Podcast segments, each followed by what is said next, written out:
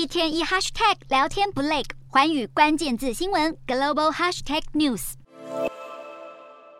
美股科技财报周登场，二十五号美股盘后，德州仪器将会公布上一季的财报，有助于一窥车用和工业晶片的景况。市场更关注德仪对这一季的财测，因为如果展望保守，等于晶片产业景气循环衰退的担忧成真。不过，荷兰半导体设备大厂艾斯摩尔上周公布财报，第三季表现亮眼，系统设备净销售额台湾比重高达百分之四十七，营收达到五十八亿欧元，净利也有十七亿欧元，双双呈现逐季成长。不止财报跟财测优于市场预期，更表示供应链情况有所改善，而且能见度变好，认为美国对中国的晶片禁令影响有限。而市场也关注二十六号美股盘后，美国晶片设备供应商科磊将会公布上一季成绩单，预计将进一步显示晶片禁令的冲击。尽管民主党不忘频频重提美国晶片法案投资巨大来拉票，然而个人电脑 PC 产业去库存的情况却让当前的市场担忧。不止超维已经看淡了市场买气，即使新品效能升级，也无法让消费者买单，并且透露 PC 库存水位仍高，恐将消化到明年。